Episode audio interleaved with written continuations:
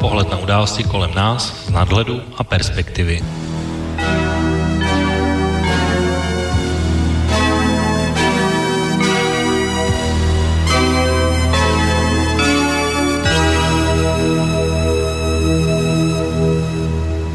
Pěkný a příjemný první srpnový páteční podvečer, vážení posluchači. Dneska máme 4. srpna roku 2017 a začíná se další relace Okénko. Od mikrofonu vás zdraví Intebo a na naší Skyplince i tradičně můj kolega Oto. Oto, slyšíme se? Slyšíme se, hezký prázdninový podvečer. Já jsem dneska záměrně při pohledu do kalendáře vybral takové úplně historické téma, které se týká dvou nebo tří událostí z konce dru- druhé světové války z roku 1945, které si v těchto dnech připomínáme, ale zároveň to nejsou úplně události, které by měly platnost pouze v době vzniku, ale spíše právě naopak jsou uh, platné s nejmenší důležitostí i dneska a celkem jistě se dá říct, že to zůstane taky nadále a budou pořád těmi důležitými událostmi. Pokud jste se vážní posluchači podívali do programu, tak určitě víte, že těmi událostmi, o kterých mluvím, tak jsou jednak ze dne 2. srpna 1945 ukončení a výsledný dokument z jednání tzv. postupinské konference, a které mělo uzavřít druhou světovou válku na evropské půdě a události ze 6. respektive 9. srpna 1945 v podstatě na druhém konci světa, tedy stržení atomových bond a japonská města Hiroshima a Nagasaki, které naopak měly vést k ukončení bojů v Tichomoří, japonskou kapitulaci ze dne 14. srpna a oficiální podpis až 2. září 1945. My se ale o nich budeme bavit především dnešníma očima a, a z dnešní perspektivy, protože i dneska jsou právě ty některé věci předmětem diskuzí, debat, eh, různých výkladů a ani po 70 letech některé věci právě z téhle eh, situace a dokumentů nejsou definitivně uzavřené a o tom dneska budeme mluvit. Ale nejenom my dva, samozřejmě, pokud se budete chtít vážení posluchači do naší debaty a diskuze zapojit, tak budeme velmi rádi, pokud využijete klasických způsobů a to je na e-mailové adrese studiozavináčslobodnývysílač.sk nebo přes naše webové stránky přes zelený odkaz eh, otázka do studia a nebo nejlépe přes eh, telefonní linku 048 381 01 01. Tak to jsou naše tři klasické způsoby, jak se můžete zapojit technické věci máme za sebou, takže můžeme se pustit eh, do dnešního tématu. Ale já mě to přece jenom ještě nedá, abych se nevrátil k té naší minulé uh, diskuzi a našemu, naší minulé relaci, která byla takzvaný sportovní podtext. A jedno z těch věcí, o kterých jsme se bavili, tak byly vlastně mimo jiné šance Sparty a Ružomberku v evropských pohárech. Mezi těmi dvěma relacemi vlastně už proběhlo i třetí předkolo, takže máme výsledky a dopadlo to no, vlastně podle očekávání. Sparta po katastrofální předvedené hře je vyřazená v pohárech úplně končí a Ružomberok sice s Evertonem také neuspěl a vypadl, ale podle zpráv, co jsem měl tak možno zachytit, tak uh, zdaleka to nebylo tak pesimistické, jak uh, jsme se tady bavili s uh, posluchačem, který volal a byly to naopak docela vyrovnané zápasy a velmi sympatický výkon slovenského týmu. Takže první otázka dneska na Otu nemůže být jiná než o to, co ty říkáš, nevyřazení Sparty a Ružomberoku. No tak v Ružomberoku se přiznám, že samozřejmě jsem to tak nějak očekal, přece jenom Everton je takové, řekněme, průměrné e, mužstvo z Premier League, což prostě znamená určitou fotbalovou kvalitu. A co se týče Sparty, no já se přiznám, já jsem byl celý týden pryč, kde jsem nemohl sledovat e, televizi, nemohl jsem sledovat příliš média, takže úplně nejsem spraven o tom, jak vypadala hra z eh, party, ale slyšel jsem, že eh, od, od něk, už některých lidí, že velice špatně, takže samozřejmě překvapení to je tak 50%, protože uh, je třeba si uvědomit, že to mužstvo je nové a asi nebude podávat nějaké kompaktní výkony hned od začátku, byť nicméně samozřejmě ta očekávání po těch částkách vydaných na, na české poměry, tak jistě bylo poměrně vysoké a čekalo se, že Sparta by měla přejít, no, takže je to určitě velký šok a jsem zvědavý, jak se k tomu postaví majitel Sparty Křetínský, eh, jestli samozřejmě nečekám už odvolání italského trenéra, ale je to samozřejmě už takový první velký neúspěch.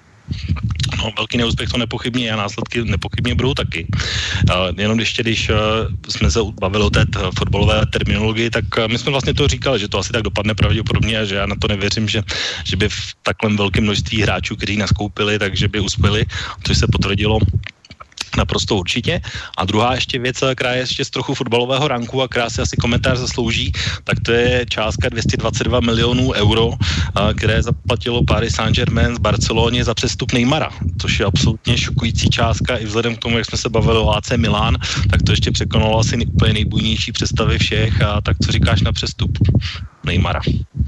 Za tuhle sumu. No, tak mluví se o tom, že je to určitá zvrácenost, no já bych s tím v podstatě souhlasil na druhou stranu, prostě jsou to soukromé peníze, jsou to eh, peníze šej, arabských šejků, takže eh, je to samozřejmě jejich věc. Dneska mi zrovna někdo říkal, no Sparta vydala za posily 250 milionů českých korun. No, tak já jsem v podstatě, že když to člověk zasadí právě, jak jsem minule říkal, to jsou prostě sumy, v rámci Evropy relativně zanedbatelné, takže pak, když Sparta by opravdu chtěla na mezinárodní scéně eh, nějak výrazněji působit a bodovat, tak prostě by se musela nějakým způsobem zase si posunout ještě ne snad o řád, ale o nějaký násobek této sumy, aby mohla, mohla pomýšlet na nějaké úspěchy, byť samozřejmě, jak jsme zmiňovali, ani to nic nezaručuje. Prostě jsou, jsou e, týmy, které mají vyšší rozpočty, dávají vyšší částky za přestupy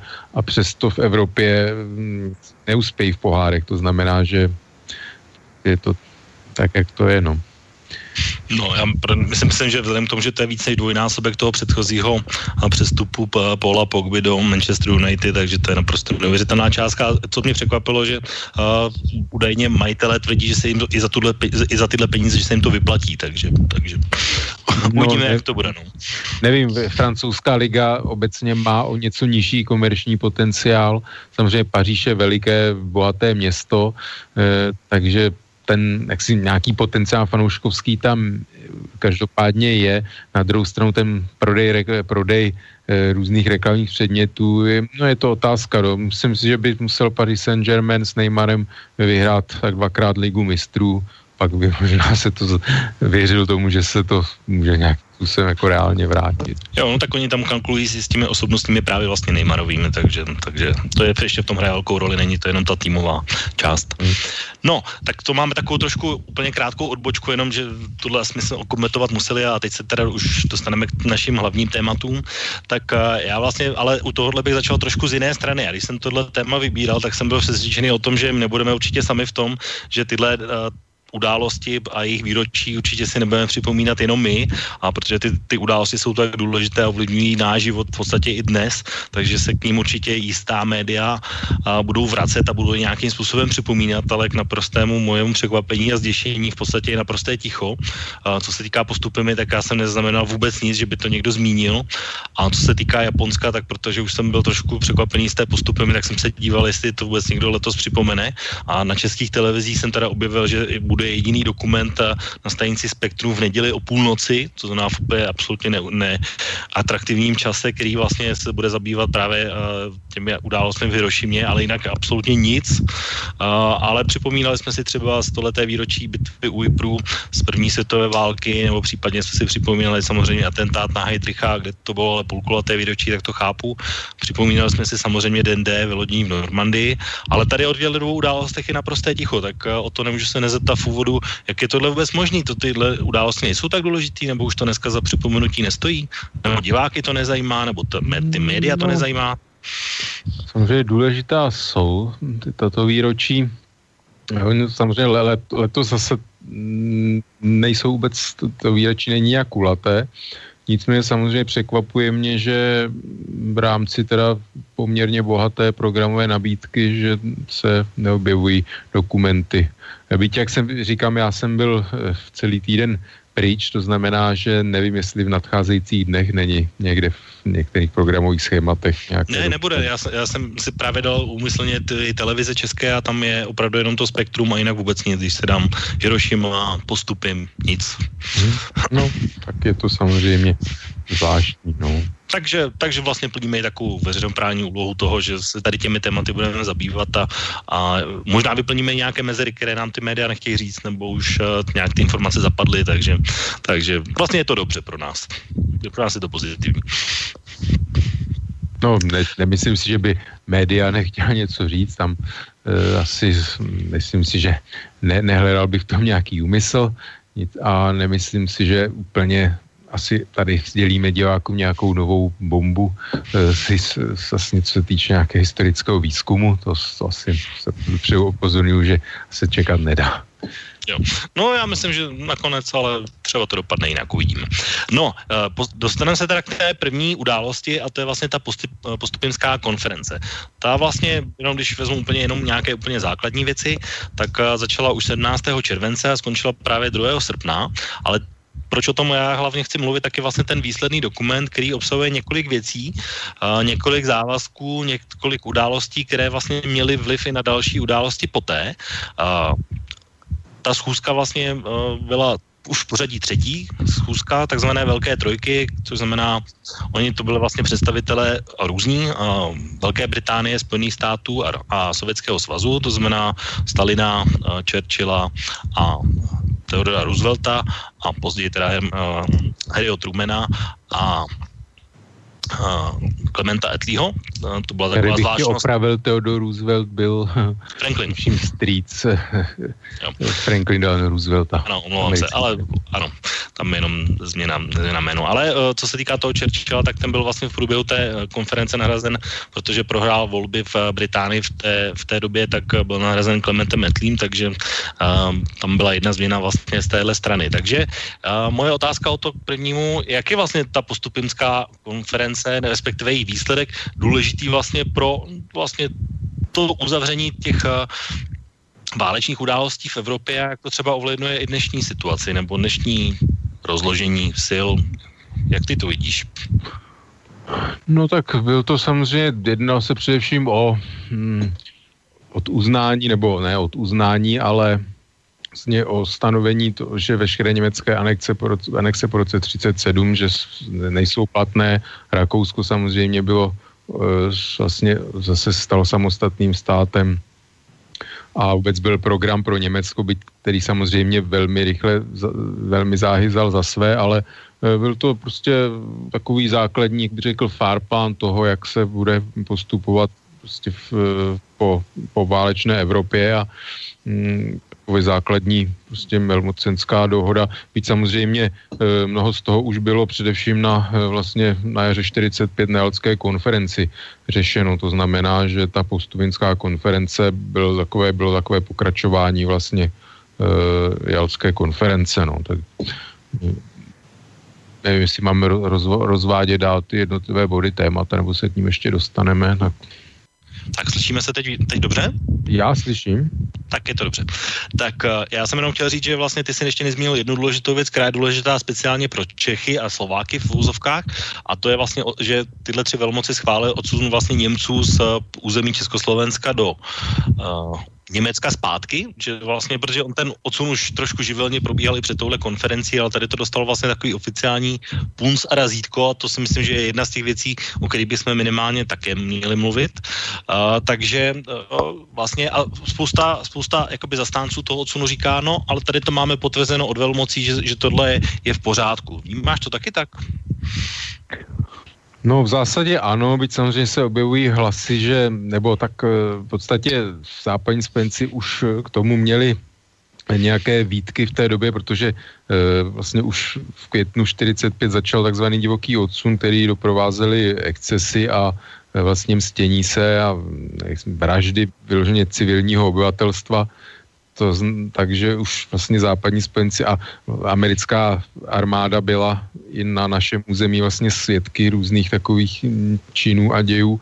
A samozřejmě docházelo vlastně k reportování tím článkem toho velení až na nejvyšší politická místa, takže tam bylo apelováno na tom, aby tam ty záležitosti probíhaly civilizovanější formou, takže už, už vlastně na té postupy my se objevily objevily výtky výtky, co se týče provádění a mm, obecně se má za to, že, že vlastně kdyby, kdyby ta konference probíhala o rok později, tak by mm, bylo možné, že by západní spojenci vlastně mm, nesouhlasili s, vlastně s odsunem. Ale to je samozřejmě, to jsou kdyby, ale v zásadě, v zásadě teda bylo uznáno i díky Edvardu, Edvard Beneš vlastně to už od roku 42 zastával názor, že prostě po válce je nutné odsunout vlastně německé obyvatelstvo a britská vláda s tím v té době, už v té době dá se říct, nějakým způsobem souhlasila,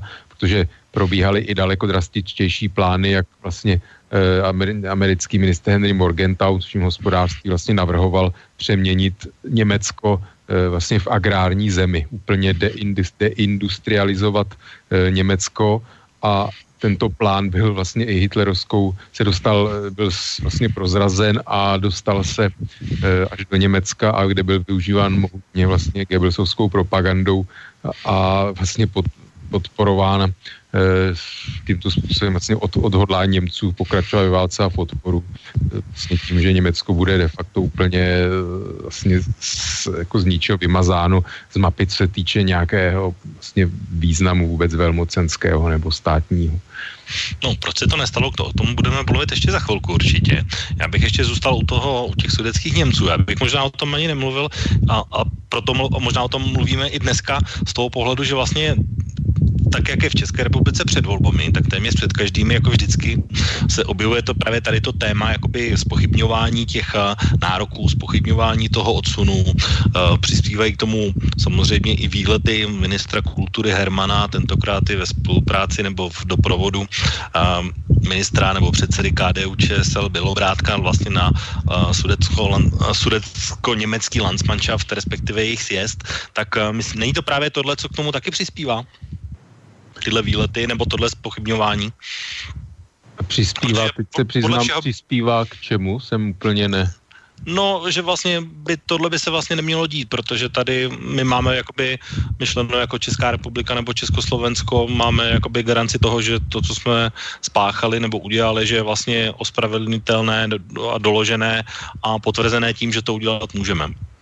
Já si myslím, že ty návštěvy jsou jenom ukázka nějaké, mm, řekněme, dobré vůle, nebo prostě nějakým způsobem eh, na lidské úrovni zahladit nebo ty minulé křivdy nějakým způsobem prostě dostat se za ně, protože um, určitě ne zapomín, zapomínat, ale myslím si, že to, toto jsou události, které by určitě neměly nějakým způsobem zasahovat úplně do naší současnosti a určitě nejsem zastáncem toho, uh, že bychom se nějakým způsobem měli Eh, obávat, eh, obávat prostě mm, nějaké, jako, že by jsme Česká republika musela platit nějaké očkodnění sudeckým Němcům, to si myslím, že určitě. Ono tím, jak vlastně ty pamětníci umírají, vlastně ty původní sudeční Němci odsunutí, případně i ta další generace, tak ta přece ta linie, ta linie se, se ztrácí, ta vazba a myslím si, že i vlastně ty německé, sudeto, německé gránské spolky, že e, poměrně značně m, si změnili až na drobné jako Kobund a e, marginální skupiny, tak e, velice změnili svůj postoj i vlastně od roku 89 a myslím si, že to i zasloužilo tak nějaké střícné gesto, tento posun i z české strany, takže já s tím vůbec určitě nemám problém. No ale kritik by ti řekl, že oni se toho nikdy nevzdají a když už uh, ti původní Němci uh, jakoby vymřou, že to převezmou pouze jejich děti a nepřestanou v úzovkách a nesmíří se s tím a budou pokračovat vlastně v tom boji. I když uh, já teda, co si pamatuju, tak uh, ono to není jenom, že to je o té postupinské konferenci a tomhle výsledku, ale je to samozřejmě o přístupových smlouvách v Evropské unii. Máme tam vlastně nějakou tu klauzovou výjimku, vlastně, kdy si to Václav Klaus vysloveně vyžádal a podmiňoval tím podpis Lisabonské smlouvy a máme tam samozřejmě tu česko-německou deklaraci z roku 96, ale přesto i přes tyhle jakoby právnické věci pořád ta věc žije a pořád žije až do dneška, takže proto se na to ptám a proto o tom mluvíme, jak ty to vidíš. No tak u nás samozřejmě je to prostě zžije starší, ještě starší generace, nebo i vlastně během 40 let komunismu to bylo vyluci využíváno propagandou, hm, tak eh, u nás je prostě nějaká skupina obyvatelstva, která samozřejmě pořád eh, tyhle, tyto věci vnímá jaksi vyhraněně, dívají se na, na tu problematiku prostě očima 70 let staré historie a je to využíváno prostě v nitropolitickému boji a sbírání hlasů těchto lidí tak uh, myslím, že to je velice spíš jako účelová záležitost, než že by i ty konkrétní lidé, kteří na to u nás poukazují, že by věřili tomu, že hrozí ty věci, o kterých mluví. A co se týče sudeckých Němců, mm, prostě oni, oni jako sudeční Němci, jako prostě česká politická scéna nebo populace prostě není je, e, nějaký monolit a jsou prostě mají různé názory a pokud mě je známo, tak e, prostě drtivá většina Eh, vlastně těch sovětských Němců, kteří se nějakým způsobem jsou aktivní, řekněme, v tom spolkovém združování se, tak vůbec nemají nějaké nároky na majetky. A myslím si, že prostě už ta situace je taková, že pakliže někdo eh, jak si chtěl tady mm, se dostat k majetku nebo nějakým způsobem uchovávat si pouto, tak eh, prostě mnoho prostě sudeckých Němců si koupilo prostě zanedbané, zrujnované budovy v pohraničí a naopak eh, vím, že přispívají ze, vlastně ze svých peněz i na obnovu určitých vlastně veřejných staveb a památek.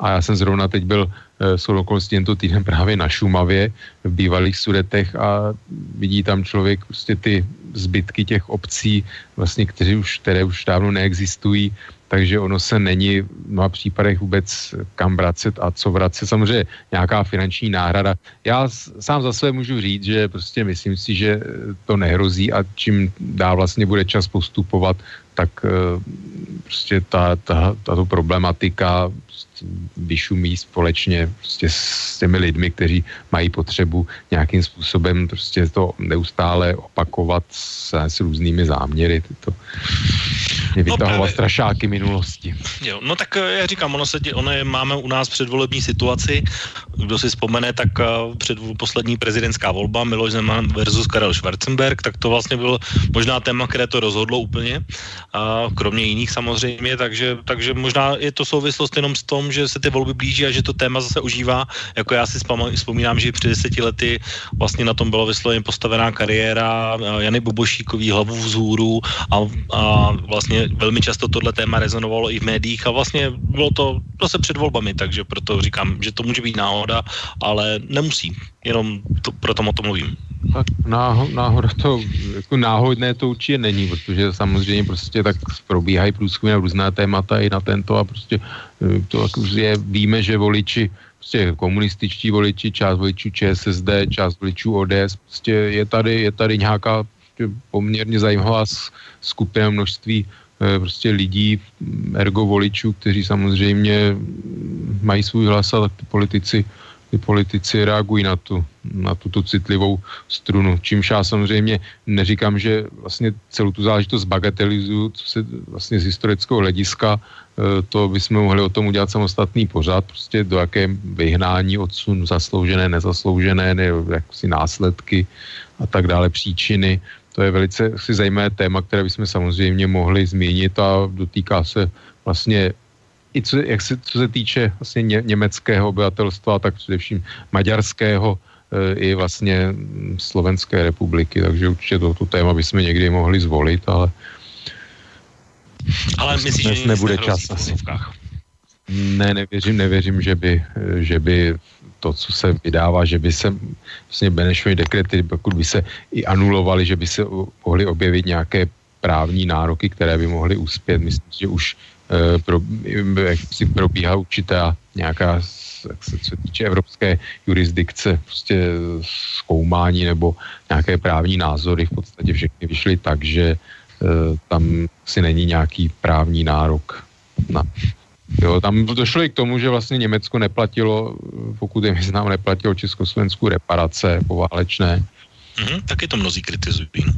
No a tak eh, v podstatě je to takový, jaksi bráno jako, že čistý stůl, vy jste nám tohle, my jsme vám tohle a v podstatě myslím si, že tak by, jako byla by určitá taková historická spravedlnost, by se v tom dala najít prostě.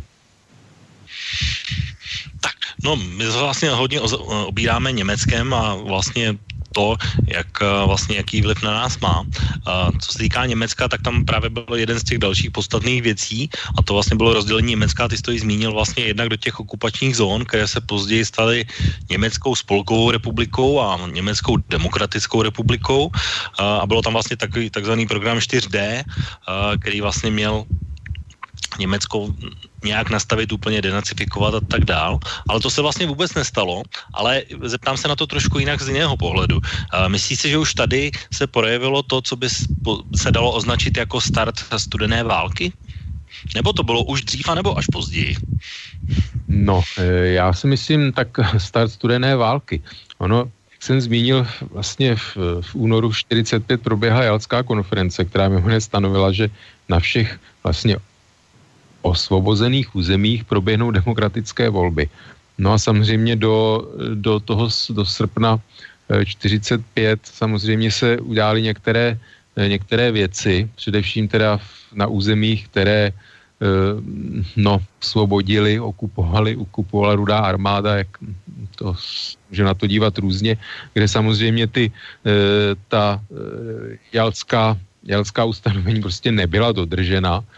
To znamená, že už prostě v tom létě, v létě 45 zkrátka lidi, kteří chtěli vidět, tak viděli, že nebude, to uspořádání prostě nebude takové, jak si představovali určitě západní spojenci, kdy prostě události, které se děly v Polsku a v Rumunsku, vlastně v Maďarsku, eh, naznačovali, že prostě sovětský svaz eh, ne, nehodlá jak si, eh, si nechat vyklouznout svou kořist a určitě se to nějakým způsobem projevovalo už v postupy, byť spíše v takové té psychologické rovině, než vyloženě nějakých závěrech. Ty zá, ta postupem ještě přece jenom e, na oko probíhala v takové té spolupráci těch válečných spojenců, prostě víceméně ještě v jednotě, byť teda pod povrchem už samozřejmě e, jak si doutnala, doutnala nespokojenost.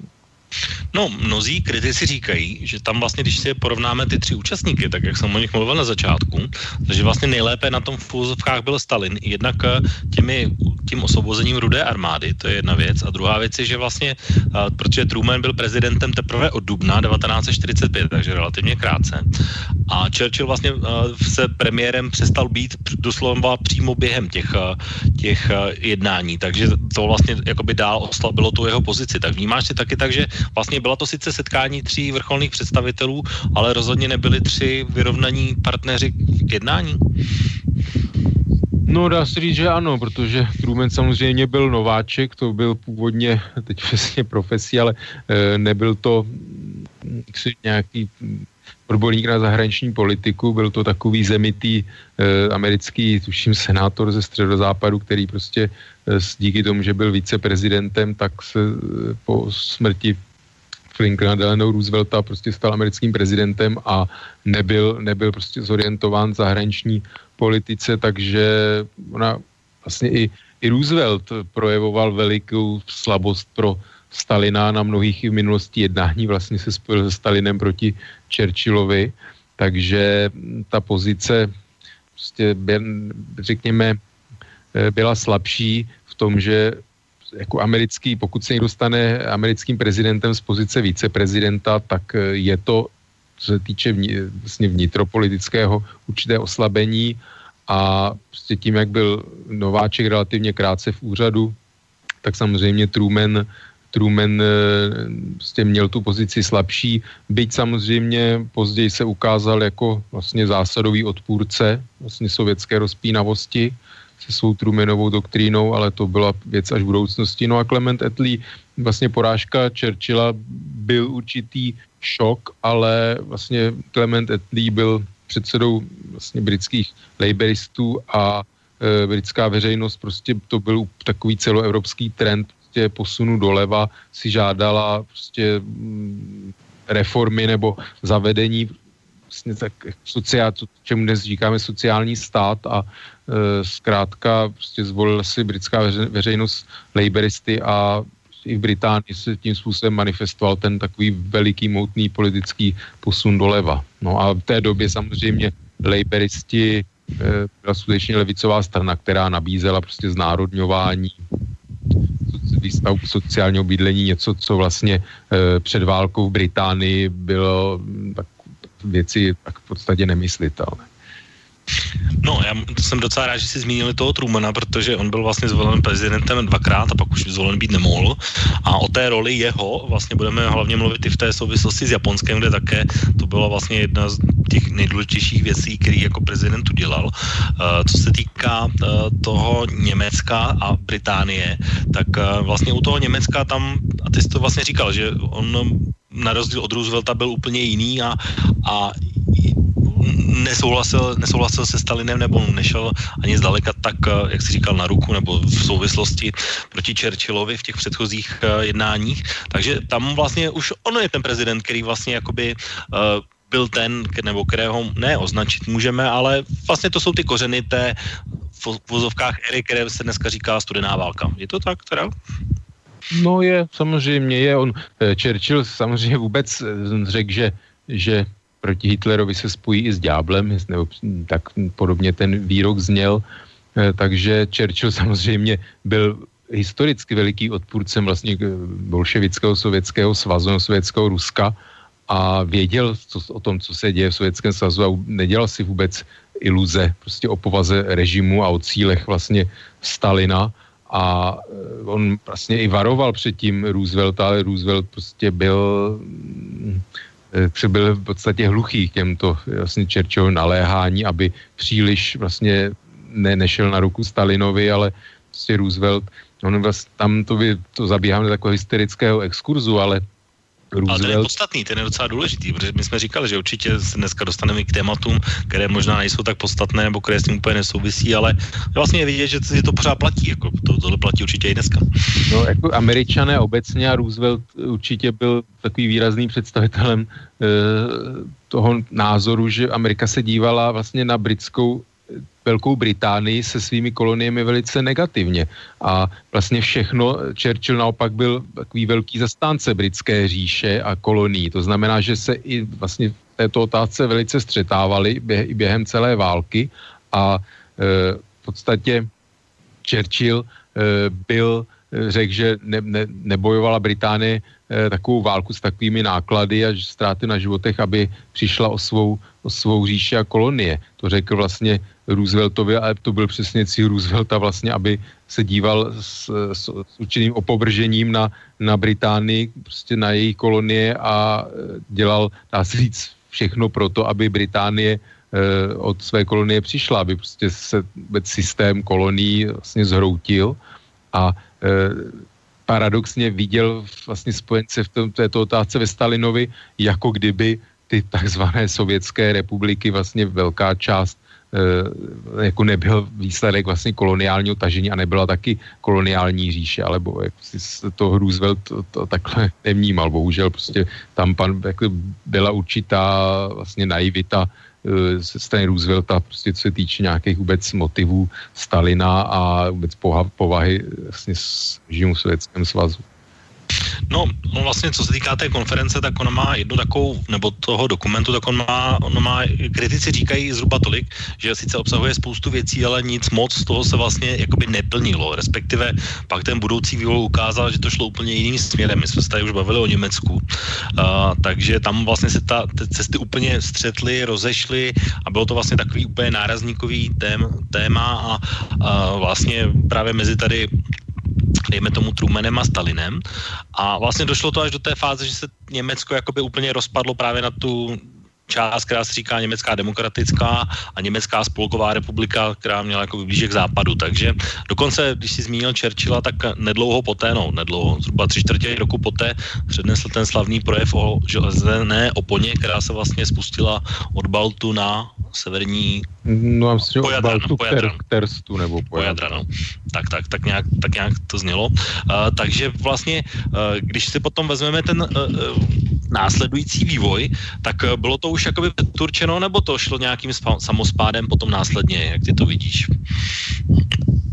No tak tam prostě probíhaly děje. Ono, pokud se vrátíme do Československa, tak samozřejmě tak, tady fungují jako tajské, tajné spravodajské služby, a vlastně západní spojenci věděli, co se děje i v Československu, že tady dochází vlastně e, ze strany vlastně Rudé armády nebo s, sovětské vlastně e, NKVD a Smerše e, vlastně k únosům lidí, vlastně k bývalým emigrantům z Ruska, kteří utekli před bolševickým režimem, tak vlastně ty vlastně sovětské tajné služby tady ty, tyto lidi e, unášeli a podstatě deportovali do Sovětského svazu, kde byli popraveni nebo do, přišli do, do lágrů, plagu koncentračních táborů.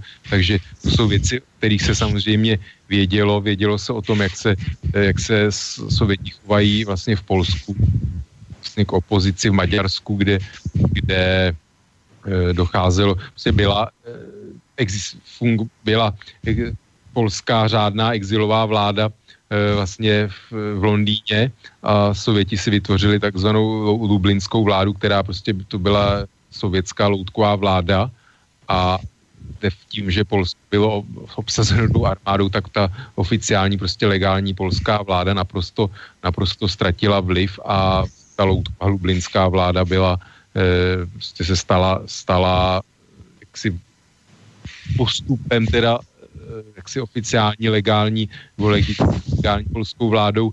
E, v případě Československa tam došlo vlastně k dohodě mezi moskevskými komunisty, kde byla vytvořena za přechodná koš, vlastně košická vláda, eh, kde teda došlo k nějakému kompromisu a vlastně, přiz, vlastně přiznání se teda nějaké přistoupení na status quo, který nastal prostě tím, kde, které území, kde byla rudá armáda. Mimochodem v, v rámci postupy mi bylo, bylo právně, právně vlastně um, že Československo ztratila podkarpa, ztratilo podkarpatskou Rus, kdy prostě tam zkrátka rudá armáda, sovětské orgány vůbec po, po, po tom, kdy na toto území stoupá rudá armáda, tak eh, jak nenechalo vůbec sovět, eh, československé státní orgány tam nějakým způsobem převzít zprávu země.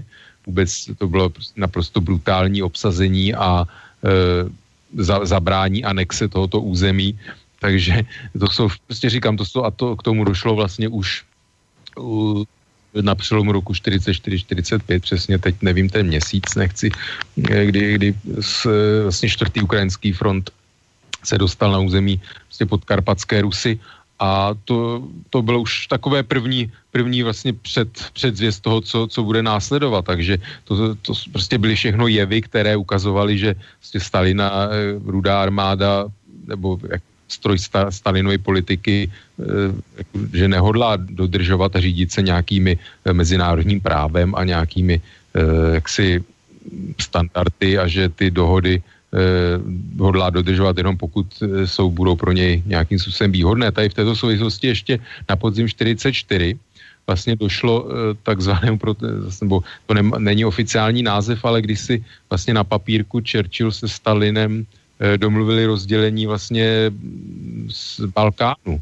Jo, což velice bylo Churchillovi, eh, prostě Churchill byl, v tomhle tom si naopak zase rozuměl Churchill se Stalinem, to byli zastánci prostě realpolitiky, eh, Roosevelt byl v tomto, řekněme, idealista a v tomto si Churchill s tím rozuměli, když si prostě rozdělili Balkán s tím, že eh, Jugoslávie a Maďarsko bude 50, vliv Británie Sovětského svazu 50 na 50, v Rumunsku 90% vliv Sovětského svazu, 10% Británie, v Řecku naopak a 75% v Bulharsku a 25% eh, vlivu vlastně Británie, Británie v Bulharsku, což ani to nebylo dodrženo, protože samozřejmě eh, Británie eh, si zachovala vliv pouze v Řecku. Tam teda Stalin eh, dohody naplnil, kdy vlastně přestal podporovat eh, v Řecku během občanské války eh, řecké komunistické povstalce Elas. Díky tomu vlastně Británie, potažmo vlastně Británie byla oslabená a tu roli de facto delegovala na Spojené státy v Řecku později ale řekněme, že to bylo jediné, kde ta dohoda byla doplně, do, dodržena, kde Stalin skutečně teda nepodporoval ty komunistické partizány, ale jinak vlastně ve všech těch zemích e, Británie neměla vůbec žádný vliv, až vlastně tyto de facto sám teda se později po, koncem 40. let vyvázal z vlivu, e, z vlivu Sovětského svazu. Jo, tak tam to byla spíš věc teda vnitřně jugoslávská toho vývoje, ale jinak co se týče prostě Bulharska, Rumunska, především Maďarska, kde ten vliv měl být eh, vyrovnaný, tak tam vůbec vlastně mm, byl to, to bylo jasné, že prostě Stalin rozhodně, že to je zase taková lidově řečeno Habadjura, kdy tam nastol tvrdý, tvrdý komunistický vlastně re, režim, loutkové vlády, sfalšované volby a tak dále. Takže prostě ty, ty dohody se jaksi ve své většině nenaplnily v podstatě.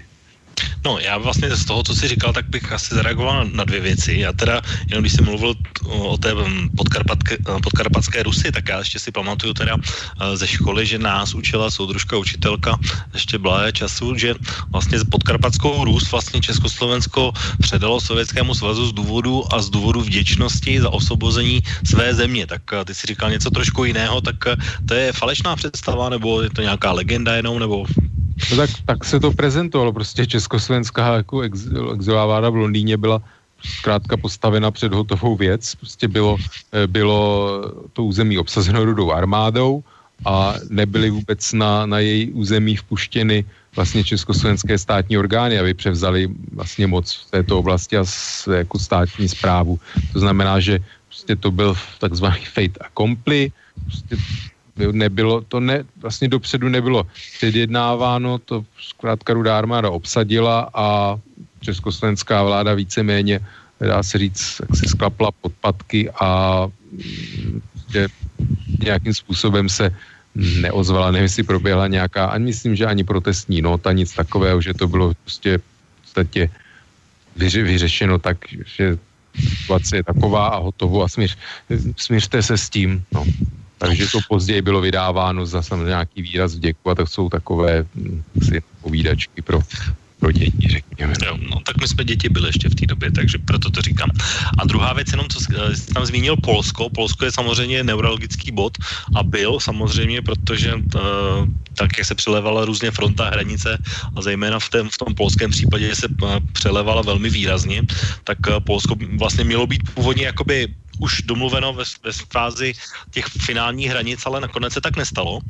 A řešilo se to až následně později, ale myslíš si, že ta postupinská dohoda i z hlediska dnešních třeba polsko-ruských vztahů je další kamínek do mozaiky toho, že ty vztahy jsou trvale špatné, jakože těch událostí je samozřejmě víc od Katyně a tak dále, tak tohle je další kamínek, že který no jakoby ten, že kde ten cíl vlastně jako by ta postupemská eh, konference nesplnila, když se ho vytýčila původně. No tak samozřejmě, že to nesplnila a je to, je to další, další takový políček vlastně eh, Polákům ze strany svého východního souseda, eh, protože samozřejmě Polsko teda jaksi bylo očkodněno s Leskem a Pomořanském, ale což samozřejmě byly, řekněme, co z hlediska nějakého bohatství, eh, samozřejmě lepší území než ta, o které Polsko přišlo, ale ona ta území samozřejmě eh, byla teda také zničena válkou, ale byla vyrabována vlastně rudou armádou, takže ty zařízení, která šla odvíst, tak samozřejmě rudá armáda odvezla. A ty města dodnes prostě nesou památky toho, že prostě tam došlo, došlo k té výměně obyvatelstva, byť samozřejmě v posledních letech ta situace už přece jenom se, se zlepšila, ale po vlastně ještě mnoho desítek let po válce, ostatně jako i pol, zbytek Polska, tak ty, ty statky války byly vidět a v tom Polsku, nebo v těch nových územích polských, které dostalo vlastně převzalo od Německa, tak e, prostě bylo vidět, že tam to obyvatelstvo není původní. Samozřejmě Polsko nebylo, nebylo rádo, protože přišlo taková historicky polská města jako Lvov a, a další, takže e, pro Poláky a samozřejmě na těch územích i žili žilo velká část polského obyvatelstva, když to vlastně v tom Slesku a Pomořansku e, tam těch Poláků příliš nebylo, takže z hlediska Poláků to samozřejmě bylo, e, bylo nějakým způsobem obtížné, protože dokázalo vlastně k transferům obyvatelstva velkým. A e, ta postupinská konference, co se týče toho, e, vlastně Poláci se byli to zdrojem takového, řekněme, lítosti, nebo jak, jak to říct, prostě pocit, že Západ a Británie hodila přes palubu, protože samozřejmě Poláci e, bojovali velice ve velkém počtu vlastně po celou, po celou válku, ať už bitvy o Británii jako letci v severní Africe, na Blízkém východě, v Itálii, e, potom v Normandii, ve všech vlastně těchto tažení hráli důležitou roli a utrpěli veliké ztráty, protože Poláci bojovali statečně samozřejmě, ale ta statečnost přináší veliké ztráty, takže Monte Cassino Normandie proti vlastně polská první obrněná divize proti 12. SS divizi Hitlerjugend, velice, velice tvrdý boj a tak dále.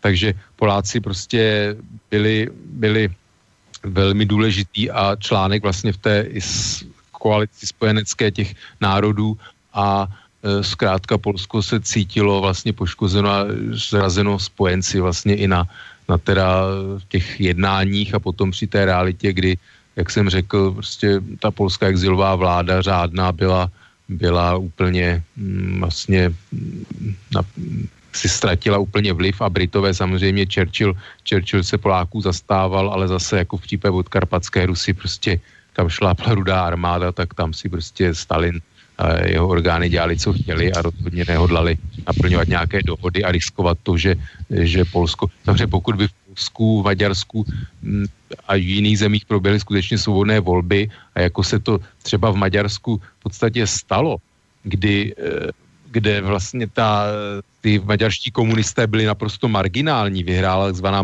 malorolnická stranice obdoba našich agrárníků Maďarsku.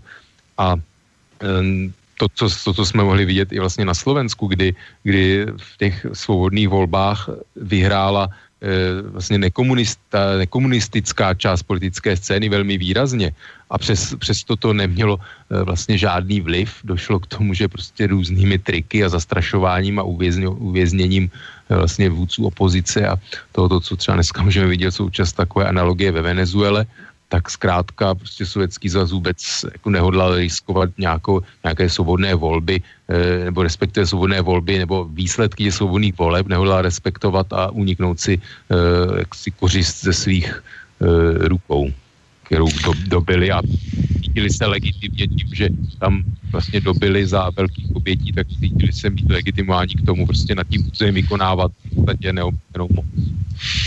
Tak vážení posluchači, posloucháte relaci Intibovo okénko. A my se dneska zabýváme dvěma událostmi ze srpna 1945. Jedním z nich je téma, které se nám pomalu blíží ke konci a, a to je téma postupimské konference a posuneme se na to druhé a také velmi důležité téma a to jsou právě ty atomové bomby na Hirošimu a Nagasaki. Pokud se budete chtít do naší diskuze zapojit, tak eh, přes znovu opakuji e-mailovou adresu studiozavinářslobodnývysílač.sk nebo přes eh, telefonní číslo 048 381 0101 anebo přes také naše webové stránky pod zeleným tlačítkem odkázka do studia. Budeme velmi rádi, pokud se do naší diskuze zapojíte. My se vlastně pomalu přesouváme k, také k jednomu výsledku té, té postupinské dohody a to byl vlastně výzva Japonsku, aby kapitulovalo, protože my jsme se bavili hlavně o těch evropských souvislostech, ale mělo to i ten vliv na válku v Jichomoří, tak uh, vlastně tohle téma probereme až po písničce. Já jsem teda dneska vybral speciálně písničku, která se k tomuhle naprosto hodí, protože přímo v jejím názvu je název letadla, které atomovou uh, bombu zvrhlo, to znamená Enola Gay, takže si tuhle písničku pustíme a hned poté se budeme věnovat uh, v druhé části Japonsku a všem souvislostem, které s tím souvisí. Tak pojďme na to a pustíme si písničku a po přestávce jsme zpátky.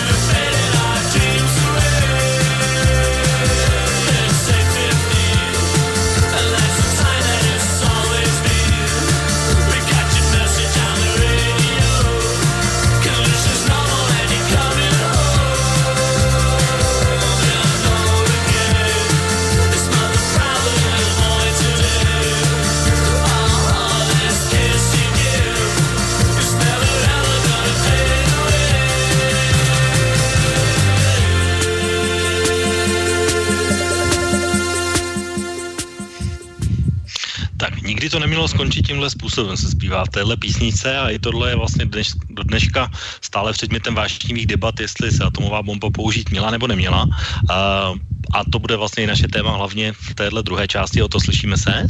Ano, slyšíme se. Super. Uh, jedni vlastně říkají, že v žádném případě, že k tomu žádné ospravedlnění není, druhý říkají, že ano, protože k tomu měli nějaké své důvody, o kterých budeme mluvit. Já možná uh, si, při na začátku jsem si postižoval trochu, že ohledně toho informování, že to média prakticky nezajímá, tak ohledně těchto japonských událostí jsem si vlastně i pro vás, pro posluchače, připravil takové dvě, myslím si, velmi zajímavé ukázky toho, jak o těchto informacích a o těchto událostech se dá informovat. A speciálně pro slovenské posluchače si myslím, že oni vlastně ani nemají jinou možnost eh, tyhle ukázky, které uslyšíme za chvilku, slyšet jinak než téhle relaci, protože uh, obě jsou vlastně z archivu České, respektive Československé televize a ta ze Slovenska dostupná není, ale proto bych je tady chtěl pustit. V těchto dvou ukázkách se totiž vrátíme trochu v čase uh, do let, kdy uh, československá, respektive česká televize o těchto uh, událostech informovala, respektive musela, protože bylo to vždycky na kulaté výročí. A v té první si pustíme vlastně takovou standardní reportáž České televize z roku 2015, to znamená před dvěma lety, kde bylo 70 leté výročí uh, svržení atomové bomby a bude taková standardní uh, reportáž, tak jak to, o tom můžeme slyšet dneska. Tak pojďme si pustit tu reportáž České televize z roku 2015. Japonsko si připomnělo 70 let od chvíle, kdy americký letoun Enola Gay svrhl jadernou bombu na město Hiroshima. Výbuch a následná radiace připravili o život na 140 tisíc lidí. O tři dny později použili američané další atomovou bombu v Nagasaki. Teprve atomové bomby přiměly japonskou armádu ke kapitulaci a ukončili druhou světovou válku v Tichomoří. Lidem jako Mikiso Iwasa se v Japonsku říká hibakuša, ti, co přežili jaderný výbuch. Bylo mu 16. 6. srpen 1945 začal jako kterýkoliv letní den. V 8.15 uslyšel letadlo. Tlaková vlna ho srazila na zem. Matka zůstala pod troskami, sestra se nikdy nenašla. Viděl zuhelnatělá těla a lidi z nichž vysely cáry kůže. Město hořelo. Bomba vybuchla tady, nad průmyslovým palácem českého architekta Jana Lecla. 70 tisíc lidí zemřelo hned, dalších 70 tisíc později. Historici se přou, zda to bylo nutné. Ani potom japonská armáda nekapitulovala. Za tři dny se to tež opakovalo v Nagasaki. Čas mnohé rány mezi Japonskem a Amerikou zahojil. Pro mladší generaci je těžko představitelné, že dnešní spojenci bývali nepřáteli. Mikiso Iwasa utekl, ale následky záření ho dohnali. Měl rakovinu kůže a prostaty, ztratil vlasy, krvácí z nosu a dásní, má vyrážky. Bojí se, aby se nezapomnělo. Každý rok se pamětníci scházejí ve znovu postaveném městě, aby varovali před tím, co zažili. Barbara Šámalová, Česká televize, Hiroshima. Tak to byl rok 2015 a taková standardní reportáž ohledně téhle katastrofy. A teď se pustíme, myslím si, tu zajímavější ukázku, kterou jsem si taky vytáhl z archivu, která ovšem je o 30 let mladší, z roku 1985 a vlastně mohli vidět diváci tehdejší československé televize při 40 letém výročí této události. Tak pojďme si pro porovnání poslechnout, jak o té stejné události referovala tehdejší československá televize a myslím si, že to bude velmi zajímavý, tak poslouchejme. Před 40 lety zhruba v těchto hodinách se k Japonsku blížila skupina amerických strategických bombardérů patřících k zvláštní skupině 20. letecké flotily. Jen letci bombardérů a pár nejvlivnějších lidí ve Spojených státech věděli, že cílem tohoto letu je svrhnout na Japonsko atomovou pumu. Rekapitulaci této události připravil redaktor Pavel Bouda. 5. srpna 1945 nikdo z obyvatel Hirošimy ještě netušil, že jejich městu zbývají poslední hodiny života. A přesto právě tou dobou na Tichomorském ostrově Tinian, vzdáleném od Japonska více než 2000 kilometrů, probíhaly závěrečné předletové přípravy ke svržení první atomové bomby v dějinách lidstva. Následující den, ve 2 hodiny 30 minut místního času, strategický bombardér B-29 Enola Gay odstartoval. Jeho posádce velel tehdy plukovník, nyní brigádní generál ve výslužbě Paul Tibets. Pumovnice bombardéru, kterému jeho velitel dal dokonce jméno své matky, se otevřela ve výšce deseti kilometrů. Bylo přesně 8 hodin 15 minut 17 sekund hirošimského času. O 47 sekund později čtyřtunová bomba o síle 20 kilotun trinitrotoluenu ve výšce 650 metrů explodovala. V tu chvíli zemřelo téměř 80 tisíc lidí. Ty, kdo přežili dnes v Japonsku, nazývají Hibakusha, neboli člověk ohnivé bomby. Z vojenského hlediska svržení atomové bomby na Horišumu a později také Nagasaki opodstatnění podle názoru odborníků skutečně nemělo. Washingtonu však nešlo o to, jak oficiálně prohlášoval ukončit druhou světovou válku. Hlavním cílem bylo především demonstrovat svou sílu. Jaderný monopol měl Bílému domu zabezpečit v poválečném období především možnost neomezeně diktovat – Atomové bombě přisoudili Spojené státy hlavně úlohu nástroje nátlaku, namířeného zejména vůči svému spojenci v protihitlerovské koalici Sovětskému svazu. Tento závěr potvrdil vývoj dalších historických událostí, ale také bývalý prezident USA Richard Nixon, a to v rozhovoru pro týdeník Time, kde mimo jiné uvedl, že on sám přemýšlel během své politické kariéry na použití jaderných zbraní proti socialistickým zemím a jejich spojencům celkem čtyřikrát. Tak, tak to bylo to samé v podání Československé televize z roku 1985. Myslím si, že hodnocení nemohlo být rozdílnější. V té druhé ukázce z toho roku 85, možná pokud se postřehli, tak bylo tam takové nechtěné přeřeknutí, že místo Hiroshima on říkal Horišuma. Takže to bylo takový trošku úsměvná záležitost, ale, ale to je spíš jenom, pokud byste to poslouchali z archivu a možná si to ani mnozí všimnout nemuseli. Ale o to, co ty říkáš na tyhle dvě ukázky a srovnání informování s 30-letým odstupem. No tak já už jsem ročník, který si pamatuje samozřejmě na reportáže a komentáře pana Pavla Boudy. Samozřejmě poplatné tehdejší doby a tendenční, takže samozřejmě pro, pro mě to není nějaké překvapení. Já jsem zažil vlastně eh, vůbec televize zpravodajství za minulého režimu. Nicméně samozřejmě není to tak, že by eh, to byla nějaká čirá lež. Eh, to, to, že, to, že to svržení té bomby Eh, mělo i demon, jako demonstrativní charakter. To je samozřejmě pravda, že ta bomba měla e, vlastně mít takový ten psychologický efekt, jak teda na obyvatelstvo, tak prostě na japonskou armádu a velení.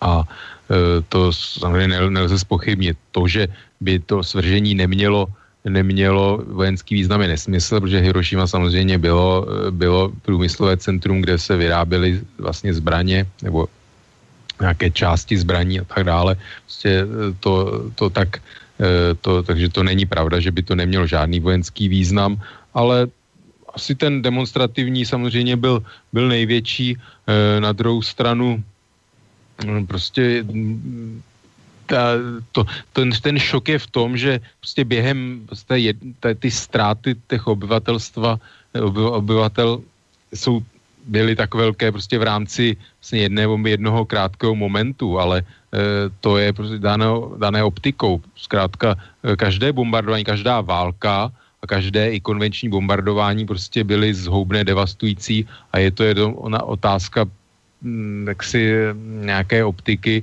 E, těch civiliz, civilního obyvatelstva v Japonsku zahynulo obrovské množství už během konvenčního bombardování, kdy e, vlastně Spojené státy používaly zápalné bomby, které e, zkrát, úplně srovnaly se zemí prostě ty z japonské obydlí, které ve většině tehdy byly vlastně ze dřeva z, papí, vlastně z určitého jaksi papíru, nebo jak to nazvat, tak ty lehly samozřejmě popelem při tom bombardování zápalnými pumami a těch ty ztrát byly, byly veliké, jenom byly rozložené, řekněme, do většího časového horizontu a do, e, byly rozprostřené prostorově, to měl říct tak vlastně te, technicistně, tak v tom je ten, v tom vlastně ten e, rozdíl v tom místě a čase, ale prostě ta smrt je jaksi uhoření nebo eh, jaksi z běžného plamene vyvolaného prostě požárem klasickým anebo eh, smrtím z, z, z plamene nebo z, z vysoké teploty způsobené výbuchem jaksi jaderné bomby a tomu štěpení, tak jako v tom reálně v podstatě není, není žádný rozdíl.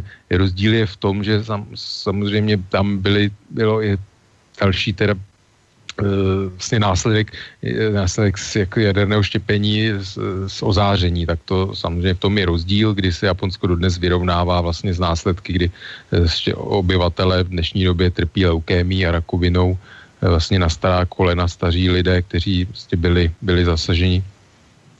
No to tam padalo i v té, v té reportáži 2015. Takže samozřejmě to je, to, je, to je rozdíl, to je jako vás něco jiného a já bych řekl, že zkrátka ty, jasně obyvatelé v Hirošimě a v Nagasaki, řekněme, se obětovali pro lidstvo, bych to tak řekl, protože mm, prostě asi, asi by eh, bez toho, bez těch, eh, kdyby nebyl skutečně ta jedená zbraň vyzkoušená, tak by to nutkání a prostě nějaká, řekněme, vůle nebo použít bylo větší, než když vlastně se, se ta zbraň reálně použila a byly vidět ty následky a sloužilo to prostě jako takové e, memento s tím, že samozřejmě ta síla těch, těch pozdějších atomových zbraní byla mnohonásobně větší, takže e, ta před, byla už prostě poměrně jasná představa, co by to znamenalo být samozřejmě ty pokusy e, probíhaly na, řekněme, obou stranách železné opony, nebo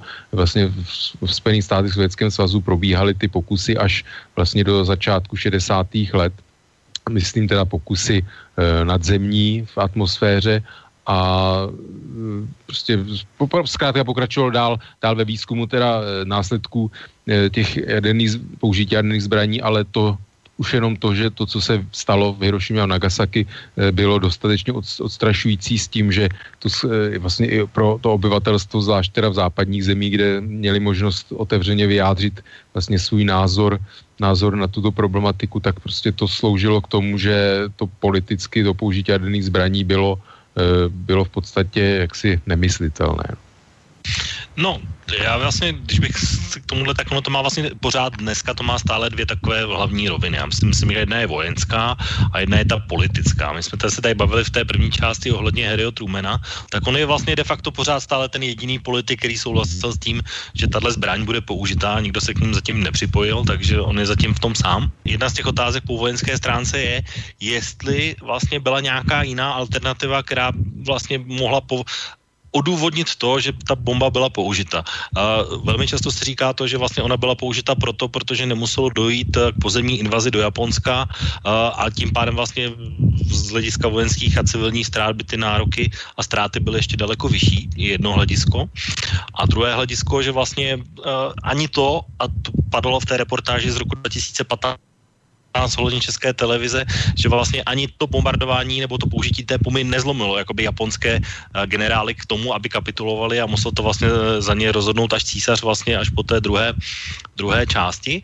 A je tam ještě jedna věc, která je taková méně důležitá, respektive v těch zprávách z roku 2015 vůbec nepadla a totiž, že vlastně v té, potom svržení té druhé bomby už eh, Japonsko bylo ve válečném stavu i se Sovětským svazem a bylo tam vlastně taková velmi rychlá, krátká bitva v Manžusku, eh, byly obsazeny část Kudovských ostrovů a to je zase další z těch problémů, který se vlastně prolíná i do dneška a pořád je takovým neurologickým bodem. Takže když se budeme bavit teda o té vojenské, vojenské uh, strategii, nebo je to ospravedlitelné z hlediska vojenského podle tebe? No, tak odkud začít? Tak uh, japonská armáda měla ještě v létě 45 ve zbraní zhruba 7 milionů vojáků, takže určitě nestrác, eh, nestrádala nedostatkem vlastně živé síly. Na druhou stranu byl, Japonsko bylo de facto bez námořnictva, které valnou většinu, prostě drtivou většinu námořnictva vel, velkých hladinových lodí vlastně ztratila už během vlastně předchozích válečných let a v podstatě japonské letectvo bylo také velice oslabené. To znamená, e, co se týče vojenského hlediska, Eh, mluví se o tom, že ta invaze na hlavní japonské ostrovy by, by zhruba stála americkou armádu milion padlých vojáků, což v podstatě bylo víc než, než do, do té doby americké vojenské ztráty za celou vlastně dobu druhé světové války. A je to používáno, myslím, že i padl výrok, že prostě, že, ta, že několik desítek eh, tisíc japonských civilistů určitě stojí za to, aby se zachránil vlastně život eh, milionů amerických vojáků. Toto číslo bylo spochybňováno v průběhu vlastně let, ať už teda ze strany, já nevím, řekněme, jak to říct, jako takových věčných nebo e, neustálých kritiků vlastně Ameriky a amerického imperialismu a tak dále. Samozřejmě kritické hlasy se objevily i ve Spojených státech. To jsou všechno dohady, prostě kdyby e, v jaké fázi by teda japonská generalita e, přišla na to, že ta válka je skutečně nesmyslná a prohraná. Dá se říct, že není to tak dlouho, kdy se objevilo tak v podstatě názor, protože to japonské rozhodování bylo činěno i vojenské a politické velmi úzkém kruhu a ty záznamy jsou, řekněme, nejsou úplně eh, jaksi jednak nedostupné, ale jsou strohé, ale v podstatě e, vojenští odborníci mají za to, že tu japonskou kapitulaci e, víceméně způsobil uh, vyhlášení vlastně války Sovětského svazu Japonsku a vlastně v den, kdy, v den, kdy byla svržena bomba na Nagasaki jaderná, tak uh, byla vlastně spustěna uh, operace uh, rudé armády, vlastně, která obsadila během velice krátké doby, zhruba dvou týdnů, obrovské území vlastně Manžuska.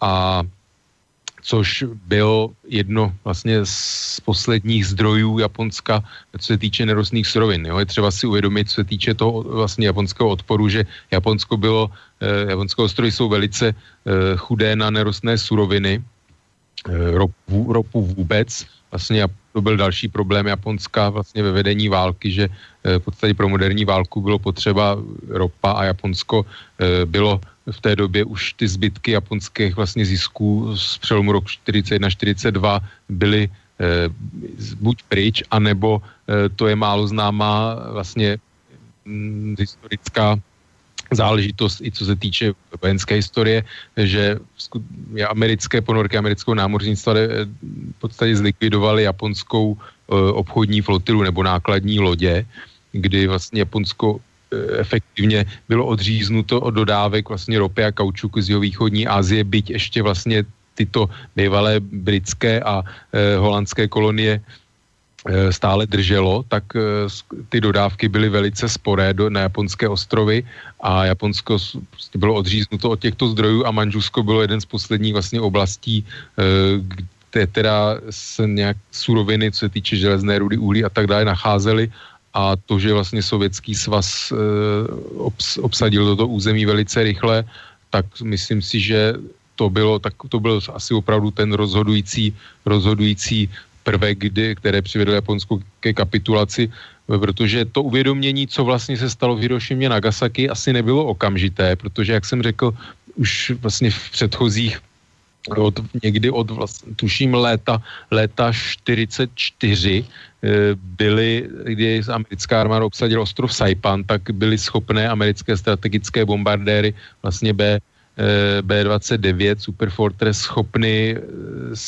bombardovat hlavní japonské ostrovy a způsobit prostě devastaci města japonského průmyslu. Takže ty ztráty byly toho druhu, na které, co se týče nějakého válečného potenciálu, na které Japonsko už bylo do té doby zvyklé. To znamená, že eh, ta, to zpracování toho zážitku zkrátka trval nějakou dobu a takový ten rozhodující prvek bylo skutečně to vyhlášení eh, války vlastně Sovětského svazu eh, Japonsku s tím, že zároveň s tou bitvou v Manžusku, tak Sovětský svaz vlastně začal obsazovat, vyloďovat se na e, Kurilských ostrovech vlastně. A to si myslím, že tím, jak vlastně rudá armáda blížila, blížila ja, japonským, hlavním japonským ostrovům, tak e, bylo něco, co asi bylo mm, vlastně rozhodlo. A Japon, tato otázka prostě není dodnes, dodnes rozhodnutá, není vlastně řádná mírová smlouva uzavřená mezi Japonským sovětským svazem a e, vždy, když nějaký sovětský představitel navštíví Kudovské ostrovy, tak to vyvolává podrážděné reakce e, vlastně japonské vlády. No, dneska už ruský teda, jo. tě musím opravit trošku. Věc, tak pardon, dnes ruský, no, mentál, mentálně ten rozdíl není nějak úplně. A no, nic po, Ne, tak eh, tady vlastně my máme dotazy od tady, od eh, e-mail tady od posluchače od Mira, jestli právě ta atomová bomba to, co ty Japonce zastrašilo tak, že se do pár dní vzdali, anebo jestli teda platí ta verze, ty už si teda říkal dvakrát, takže vlastně spíše než atomová bomba mělo na ně vliv ten vstup toho Sovětského svazu tehdejšího do války vůči Japonsku a právě tady ty Kurelské ostrovy Manžusko, to je spíš ten, který, to je ten moment spíš, který rozhodl, než to samotné bombardování atomovou. No, tak moment, tam prostě jde o to skutečně mít nějaký záznam z jednání prostě japonské vlády, kdy v podstatě japonská vláda rovná eh, byla de facto během, eh, jak si japonská vláda byla ovládnutá vojenskými činiteli japonskými, to znamená japonská vláda rovná se v podstatě vojenské velení v té době, tak to by e, musel člověk vidět do hlav tehdejších aktérů, e, vlastně Hideki Tojo, to byl takový ten hlavní japonský militarista a hybatel dění, tak já do hlavy nevidím, nevím přesně, nejsem zase v těchto otázkách tak zběhlý, jestli jsou přes eh, záznamy z těch jednání, kdy, kdy to bylo úplně patrné, to rozhodování. Samozřejmě eh, Japonci, Japonci to na začátku věděli, že američané jsou mysleli, že jsou pohodlní a zíčkaní a rozmazení a nebudou ochotní přinášet oběti. Což, což sice to, ta průběh války v tom Tichomoří proti Japoncům ukázal, že to tak úplně není. Nicméně stále platí, že citlivost vlastně amerických vůbec velitelů společnosti a politiků e, na lidské ztráty je daleko vyšší než v případě Sovětského svazu. Takže e, myslím si, že i to vědomí hrálo roli, že e, že Spojeným státům se nebude chtít do toho, aby skutečně provedli tu invazi na hlavně japonské ostrovy, byť dnes víme, že ty plány byly a že by se zřejmě uskutečnila ale zkrátka spočít, počítali s tím, že prostě Amerika neunese tak vysoké ztráty svých vojáků a dojde k nějaké, řekněme, separátnímu míru a nebude, ne, nebude muset dojít k bezpodmínečné kapitulaci. Když to v případě no. Sovětského svazu eh, prostě Japonci věděli, že tam prostě lidské ztráty, lidský život nehraje žádnou roli a že Sovětský svaz prostě bude eh, ochoten podstoupit prostě masivní ztráty eh, k tomu, aby vyhrál, a sam představa toho, že by Japonsko případně bylo okupováno hlavně vlastně strovy rudou armádou a ovládáno Stalinem, asi byla natolik, natolik eh, vlastně hrozná, že eh, věděli, že pakliže bude kapitula Japonsko, tak se dostane, řekněme, do eh, područí vlastně Spojených států a americké sféry vlivu, což asi pro Japonsko bude si přijatelnější varianta. No, já eh, jenom úplně rychlou otázku, když to budu brát po té vojenské stránce, vlastně to, co se ptal i Miro. A tak myslíš, že kdyby došlo k té invazi, když se budeme takhle spekulovat, takže by vlastně se Japonsko uh, kapitulovalo dříve, než kapitulovalo po použití té bomby nebo později? Uh, teď úplně přesně, ještě si můžu tu otázku. ještě jednou se pokusím zeptat. Když by došlo k té pozemní invazi, tak jak jsme se o ní bavili, tak Před myslíš si, že by... jaderných zbraní? Nebo... Ne, kdyby, kdyby američané nebo Harry Truman řekl, že tu bombu nepoužije Aha. a zvolil by variantu pozemní invaze, což nezvolil, ale kdyby ji zvolil, tak eh, pravděpodobně nebo určitě by k porážce Japonska došla, došlo, to jsme si řekli. A moje otázka je, jestli by k té kapitulaci došlo dříve nebo později, než k ní došlo toho 14. srpna po použití té, té jaderné bomby. No dříve, tak ta invaze byla eh, až na podzim plánována. A samozřejmě, pokud se týče bojů, no, tak tam to, je, to samozřejmě je, je kdyby. Každopádně, co, co, není kdyby, eh, je určitě tvrzení, že ty ztráty i teda japonského civilního obyvatelstva v případné pozemní invazi by byly určitě vyšší, než byly ztráty vlastně způsobené následky výbuchu na, nebo schození jaderné bomby na Hirošimu a Nagasaki. Jo. Tak o tom jsem samozřejmě přesvědčen. Takže já, vlastně ty jaderné zbraně, to je totiž jaksi velice jaksi cynické uvažování, nelidské řekněme, ale pak, když se k němu uchýlíme, tak to svržení těch, těch bomb na Hirošimu Nagasaki ušetřilo i e, životy japonských vlastně civilistů. Tak eh, já vlastně, když bys, kdybych to měl brát ze svého pohledu a ptal jsem jenom mě, jakože se ptal, ale tak já mu odpovím. Já podle mě, podle těch zdrojů, když jsem si přebral tu relaci a díval jsem se, tak eh, vlastně v uvažování Japonska, a já jsem to zmiňoval i před chvilkou, vlastně těch, eh, těch vojenských činitelů, pro ně tohle nebylo, pro ně použití atomové bomby nebylo to rozhodující hledisko. Oni měli vlastně zkušenosti, protože to bombardování probíhalo už dříve a tím, že vlastně původně japonská vláda odmítla kapitulovat po té eh, postupimské konferenci, tak vlastně oni zažívali to bombardování, takže na Tokio padalo převedeno na, já nevím, jak to asi o to vysvětlí líp, vlastně 100 tisíc kilotun vlastně v klasických uh, náložích a zatímco ta atomová měla sílu tehdejší nějakých, myslím, 76 tisíc pouze, takže pro ně, když si porovnali ty dvě čísla, tak cynicky řečeno, pro ně to nebyl žádný rozdíl a pořád byli odhodlaní bojovat, nicméně toho 14. srpna, když eh, Japonsko nebo japonský císař, ne žádný vojenský činitel, ohlásil kapitulaci, tak oni předpokládali, že ohlásí naopak pokračování bojů a to, že císař pozbudí Japonce k dalšímu odporu, takže to bylo překvapení i pro ně. Takže, takže pro vojenské činitele nikoliv, pro politické, a to už je ta druhá rovina, tak pro ně si myslím, že to je ovlivnilo a to vlastně zastavilo ty boje, je jedna věc. A druhá věc, a kterou bych možná se zeptal o to, vlastně, protože oni ty bomby byly dvě, Hiroshima Nagasaki, ale mluvila se o tom, že i Japonci nevěřili, že Američané těch bomb mají ještě víc, že by je chtěli použít, ale narazil jsem i na to, že oni těch myšleno Američané měli těch bomb připraveno ještě daleko víc a byli připraveni používat opakovaně prostě až do naprostého zničení Japonska. Takže jak ty to vidíš, nebo co je, co je pravděpodobnější? Měli jenom nějaké omezený počet, anebo byli rozhodnuti používat je až do daleko větších počtech ještě i nadále, kdyby k té kapitulaci nedošlo? No měli jich víc, ne, neřeknu přesně počet, protože neměl jsem čas se úplně připravit a člověk si všechno na to nepamatuje, ale určitě jich měli víc než dvě a e, byli připraveni použít a samozřejmě ty bomby se průběžně vyráběly. To znamená, že jako dřív nebo později by samozřejmě eh, jak si těch bomb mohli svrhnout, řekněme, dostatečný počet na to, aby skutečně to Japonsko úplně učinili v podstatě jako neobyvatelným. No. Eh, bomba na Hirošimu měla ekvivalent 13 kilotun. Teda, já nevím přesně, jak si, kolik si uváděl to e, s konečním bombardování, ten ekvivalent 13 kilotun TNT. A na Nagasaki 21 kilotun, ekvivalent tři, e, vlastně 21 kilotun TNT. To znamená, že samozřejmě ten, teh, ty tehdejší bomby byly v podstatě jako by relativně slabé z dnešního pohledu a nějaké dlouhodobější konvenční bombardování samozřejmě dokázalo, co se týče nějakého přepočtu, způsobit teda škody ještě, ještě větší. No, byť samozřejmě během delšího, časové, delšího časového období. Tak já bych ještě přidal do, do té mozaiky těch různých názorů ještě jeden takový docela specifický a zajímavý názor, protože uh, u nás vlastně t, také před těma dvěma lety, při tom 70-letém výročí, se vyjádřil Uh, předseda dnešní SPD, Tomio Okamura, který má paradoxně české a, a japonské předky vlastně k tomu, uh, k tomuhle bombardování a řekl takový docela zajímavý názor, který si myslím, že stojí také za komentování. O, napsal na parlamentních listech takový dlouhý článek, vlastně já z něj vytáhnu jenom nějaké věty, které, které to docela charakterizují.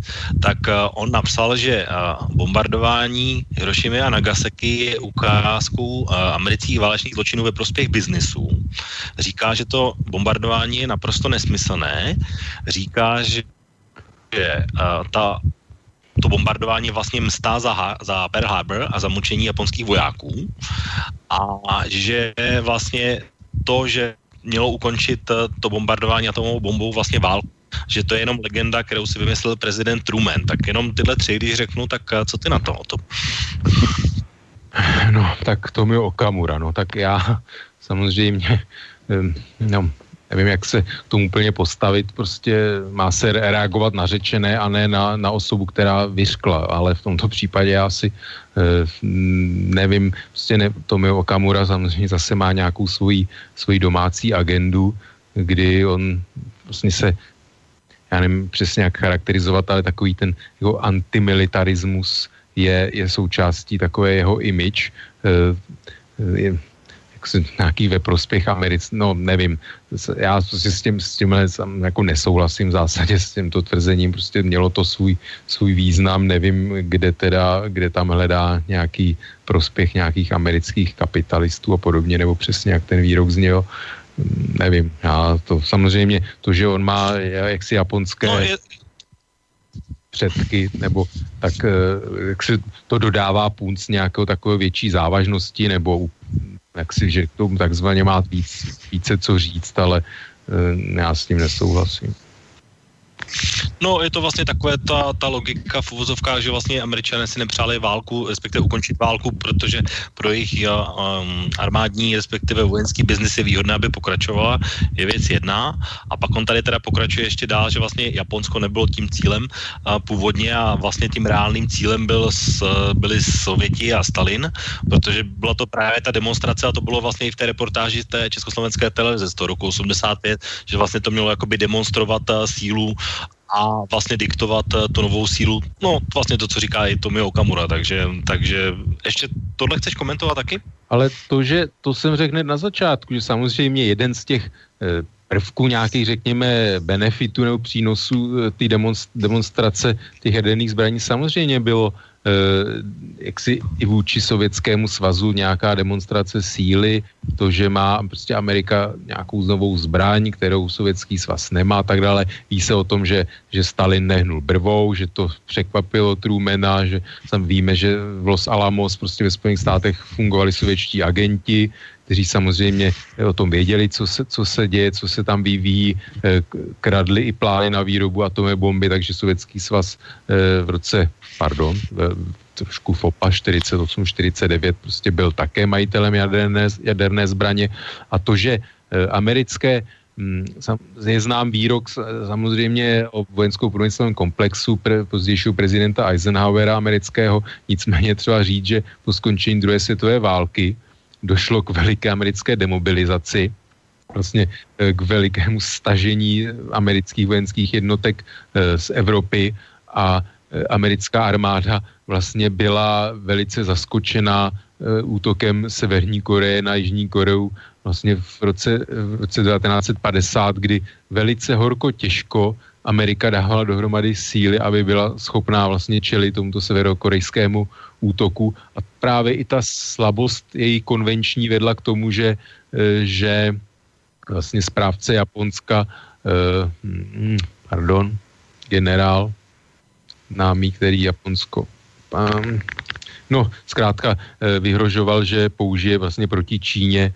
MacArthur, pardon, že proti Číně vlastně použije jadernou zbraň a byl to právě Harry Truman, který který vlastně s tím nesouhlasil. A kdyby bývalo bylo na generálu eh, MacArthurovi, no, tak eh, by byl ten, věřím, že by byl schopen tu jadernou zbraň použít vlastně i proti Severní Koreji a Číně. Takže tím jsem chtěl říct zkrátka, že ta, že ta moc toho vojenského průmyslového komplexu, e, zvlášť v té době, e, si nemyslím, že byla taková, že by, že by měla tu tu moc, tu válku eh, sama za sebe jak si prodloužit. Tak. Já vlastně, protože ono to má ty hlediska. Jedno je to, co bavili teď té vojenské části a druhé má to potom tu politickou. A je tam vlastně, protože my se o tom bavíme zatím v té kategorii roku, ale jak jsme se obavili o té postupy, jak jsem se ptal, jestli už tady jsou ty základy toho, uh, té takzvané studené války, tak tady už vlastně to bylo úplně vojenského, Uh, tak eh, ty vlastně to vidíš taky tak, že vlastně ta zbraň jako taková měla velký vliv ono to vlastně rozběhlo i to eh, vojenské zbrojení a všichni chtěli mít tuhle zbraň jakoby u sebe, tak ji použili jako první, tak pak teď už ji chtěli mít všichni? No, máme nějaké technické problémy, takže já ty slyším velice přerušovaně, takže nevím úplně přes ten, to znění dotazu, jestli Uh, jestli... Uh, jestli vlastně to, jo, uh, tak já pokusím se říct, snad to bude technicky v pořádku. Tak, uh, jestli to použití té atomové bomby rozběhlo vlastně závody ve zbrojení? No závody v jaderném zbrojení určitě, jaderném určitě. určitě samozřejmě rozběhlo a podpořilo, protože prostě to byla taková ta v podstatě ultimátní zbraň, po které toužili vlastně všichni válečníci a bojevůdci, co je svět světem, tak tohle vlastně byla taková první skutečná zbraň a myslím si, že se to potvrdilo a potvrzuje do dneška a já v podstatě mluví se o tom, o kontrole zbrojení a jsou takové plány, prezident Obama o tom mluvil a dokonce Vladimír Putin, eh, že svět jako by měl odzbrojit a svět, o světě bez jaderných zbraní a tak dále.